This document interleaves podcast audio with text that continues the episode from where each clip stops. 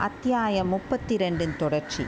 வந்தியத்தேவன் ஆஹா அப்படி சொல்லுங்கள். என் கட்சித்தானே ஜெயித்தது? என்று குதூகலித்தான்.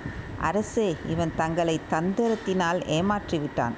அவன் ஏமாற்றவில்லை. நானாகவே ஏமாந்தேன். உன்னை அழைத்து வருவதற்கு வைத்திருந்த வீரனை இவன் குதிரை மேலிருந்து தள்ளிவிட்டு அக்குதிரை மீது இவன் ஏறிக்கொண்டு வந்ததை நான் கவனித்து விட்டேன் இவனுக்கு ஒரு பாடம் கற்பிக்க விரும்பினேன்.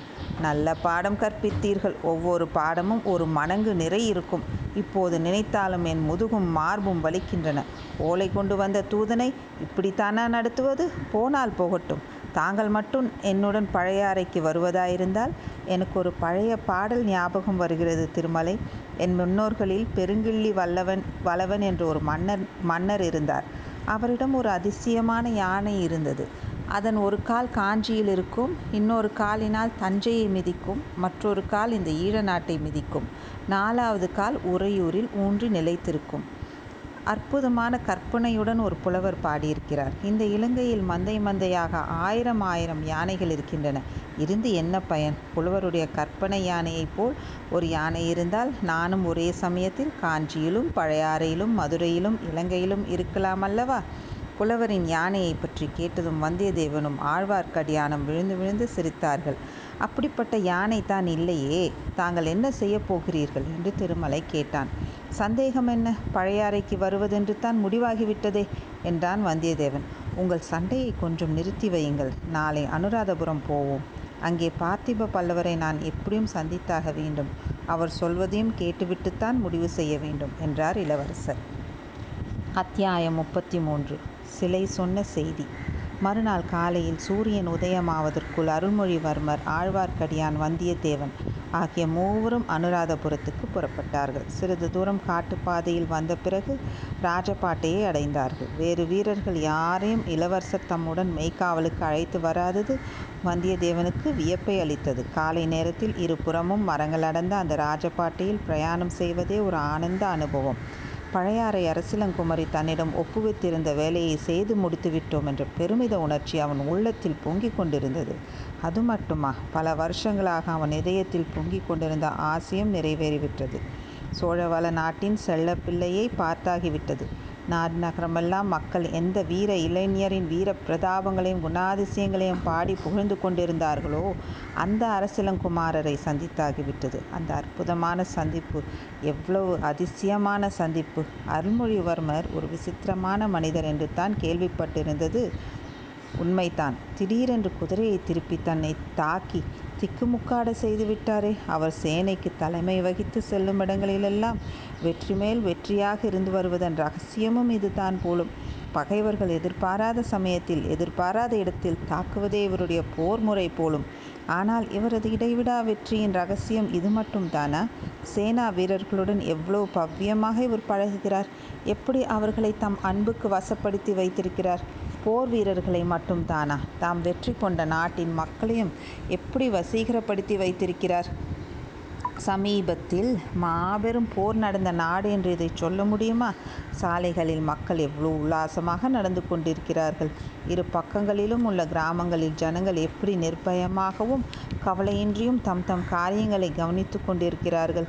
மக்களின் முகங்களின் பீதி முகங்களில் பீதியின் அறிகுறியோ துயரத்தின் சின்னமோ சிறிதும் காணப்படவில்லையே. கலகலவென்று பெண்களும் குழந்தைகளும் சிரிக்கும் சத்தம் கூட அடிக்கடி காதில் விழுகிறதே. இது என்ன விந்தை? இவர் எத்தகைய விந்தையான மனிதர்? வெற்றி கொண்ட நாட்டு மக்களிடமிருந்து உணவுப் பொருளை கைப்பற்றக்கூடாது என்று இளவரசர் பிடிவாதம் பிடித்து சோழ நாட்டிலிருந்து சைனியத்துக்கு உணவுப் பொருள் வர வேண்டும் என்று வற்புறுத்தியதும் அதன் காரணமாக பழுவேட்டரையர்களுக்கு ஏற்பட்ட கோபமும் அவர்கள் சுந்தர சோழரிடம் புகார் கூறியதும் இவையெல்லாம் வந்தியத்தேவனுக்கு நினைவு வந்தன. அன்றியும் ஆதித்த கரிகாலர் கையாளும் கொடூரமான போர் முறையையும் அருள்மொழிவர்மரின் தயாளம் பொருந்திய தர்ம யுத்த முறையையும் அவன் தன் மனதிற்குள்ளே ஒப்பிட்டு பார்த்து கொண்டான். சில நாளைக்கு முன்பு வரையில் தன்னுடைய எஜமானராயிருந்த ஆதித்த கரிகாலரை பற்றி எவ்விதத்திலும் குறைவாக எண்ணுவது அவனுக்கே பிடிக்கவில்லை. ஆயினும் அந்த அனுராதபுரத்து ராஜபாட்டையில் இருபுறமும் வசித்த கிராம ஜனங்களின் மலர்ந்த முகங்களை பார்க்கும் போதெல்லாம் அவன் மேற்கண்டவாறு ஒப்பிட்டு பார்க்காமல் இருக்க முடியவில்லை. அம்மம்மா ஆதித்த கரிகாலர் யுத்தம் செய்து திரும்பிய நாடுகளில் இத்தகைய காட்சிகளை காண முடியுமா? எங்கும் எங்கெங்கும் ஒரே ஓலக்குரல் அல்லவா கேட்டுக் கொண்டிருக்கும். இத்தகைய அபூர்வ குணாதிசயம் படைத்த இளவரசருடன் எத்தனையோ விஷயங்களைப் பற்றி பேச வேண்டும் எவ்வளவோ காரியங்களைப் பற்றி கேட்க வேண்டும் என்று வந்தியத்தேவனுடைய உள்ளம் துடிதுடித்தது. ஆனால் புரவிகளின் பே புரவிகளின் பேரில் ஆரோகணித்து விரைவாகச் சென்று கொண்டிருக்கும் சமயத்தில் பேசுவதற்கும் இடம் எங்கே? ஆம் பேசுவதற்கு ஒரே ஒரு சந்தர்ப்பம் மட்டும் கிடைத்தது. அனுராதபுரத்துக்கு கிட்டத்தட்ட போய்க் கொண்டிருந்தபோது சாலை ஓரத்தில் பெரியதொரு புத்த பகவானின் சிலை நிற்பதை வந்தியத்தேவன் கண்டான். இம்மாதிரி சிலைகள் இலங்கையில் பற்பல இடங்களிலும் இருந்தபடியால் அதைப்பற்றி வந்தியத்தேவன் அதிகம் கவனம் செலுத்தவில்லை. ஆனால் பொன்னியின் செல்வர் அச்சிலையின் அருகில் குதிரையை சடாரென்று இழுத்து பிடித்து நிறுத்தியதும் அவனும் இவனும் நிற்க வேண்டியதாயிற்று. சற்று முன்னாலேயே போய்க் கொண்டிருந்த ஆழ்வார்க்கடியானும் குதிரையை நிறுத்தி இவர்கள் பக்கம் திரும்பினான். பொன்னியின் செல்வர் சற்று நேரம் அந்த புத்த பகவானுடைய கம்பீரமான சிலையை கவனமாக உற்று பார்த்து கொண்டிருந்தார். அடாடா என்ன அற்புத கலை என்றார். எனக்கு ஒரு அற்புதமும் தெரியவில்லை. இந்த நாட்டில் எங்கே பார்த்தாலும் இத்தகைய பிரம்மாண்டமான புத்தர் சிலைகளை வைத்திருக்கிறார்கள். எதற்காகவோ தெரியவில்லை என்றான் வந்தியத்தேவன். இளவரசர் வந்தியத்தேவனைப் பார்த்து புன்னகை செய்தார். மனதில் உள்ளபடி பேசுகிறீர். அதில் எனக்கு மகிழ்ச்சி என்றார்.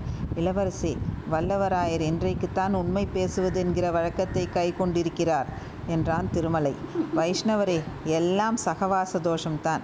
வீரநாராயணபுரத்தில் உம்மைப் பார்த்தது முதல் என் நாவில் கற்பனா சக்தி தாண்டவமாடி வந்தது. இளவரசரைப் பார்த்ததிலிருந்து உண்மை பேசும் வழக்கம் வந்துவிட்டது என்றான் வந்தியத்தேவன். அவர்களுடைய சொற்போரை இளவரசர் கவனிக்கவில்லை. சிலையின் தோற்றத்தில் ஆழ்ந்திருந்தார். உலகத்திலேயே சிற்பக்கலையின் அற்புதம் பூரணமாக விளங்கும் வடிவங்கள் இரண்டு தான் ஒன்று நடராஜர் இன்னொன்று புத்தர் என்றார். ஆனால் நடராஜ வடிவங்களை இம்மாதிரி பிரம்மாண்ட வடிவங்களாக நம் நாட்டில் செய்வதில்லையே. இலங்கையில் முற்காலத்தில் இருந்த மன்னர்களில் சிலர் மகா புருஷர்கள். அவர்கள் ஆண்ட ராஜ்யம் சிறியது. ஆனால் அவர்களுடைய இருதயம் பெரியது. அவர்களுடைய பக்தி மிகப்பெரியது புத்த பகவானிடம் அவர்களுடைய பக்தியை இப்படி பெரிய வடிவங்களை அமைத்து காட்டினார்கள். புத்த சமயத்தில் அவர்களுடைய பக்தியை பெரிய பெரிய ஸ்தூபங்களை அமைத்து காட்டினார்கள். இந்த நாட்டில் உள்ள புத்தர் சிலைகளையும் விஹாரங்களையும் ஸ்தூபங்களையும் பார்த்துவிட்டு நம் சோழ நாட்டில் உள்ள சின்னஞ்சிறு சிவன் கோவில்களை நினைத்தால் எனக்கு அவமானமாயிருக்கிறது என்றார் பொன்னியின் செல்வர். இவ்விதம் சொல்லிவிட்டு குதிரையிலிருந்து இறங்கி இளவரசர் புத்தர் சிலை அண்டை சென்றார். சிலையின் பத்ம பாதங்களையும் அந்த பாதங்களை அலங்கரித்த தாமரை மொட்டுக்களையும் சிறிது நேரம் கவனமாக பார்த்தார். பின்னர் புத்தர் சிலையின் பாதங்களை தொட்டு கும்பிட்டு கும்பிட்டுவிட்டு திரும்பு திரும்பி வந்து பழையபடி குதிரையின் மீது ஏறினார். குதிரைகள் சற்று மெதுவாகவே சென்றன. ஏதேது இளவரசர் புத்த மதத்தில் சேர்ந்து விடுவார் போலிருக்கிறதே என்று வந்தியத்தேவன் திருமலையிடம் சொன்னது இளவரசர் காதில் விழுந்தது. அவர்கள் இருவரையும் பொன்னியின் செல்வர் பார்த்து புத்த பகவானிடம் என்னுடைய பக்தி காரண காரணார்த்தமானது. அந்த புத்த சிலையின் பத்ம பாதங்கள் எனக்கு ஒரு முக்கியமான செய்தியை அறிவித்தன என்றார். ஆஹா எங்கள் காதில் ஒன்றும் விழவில்லையே. மௌன பாஷையில் அச்செய்தி எனக்கு கிடைத்தது. அது என்ன செய்தி?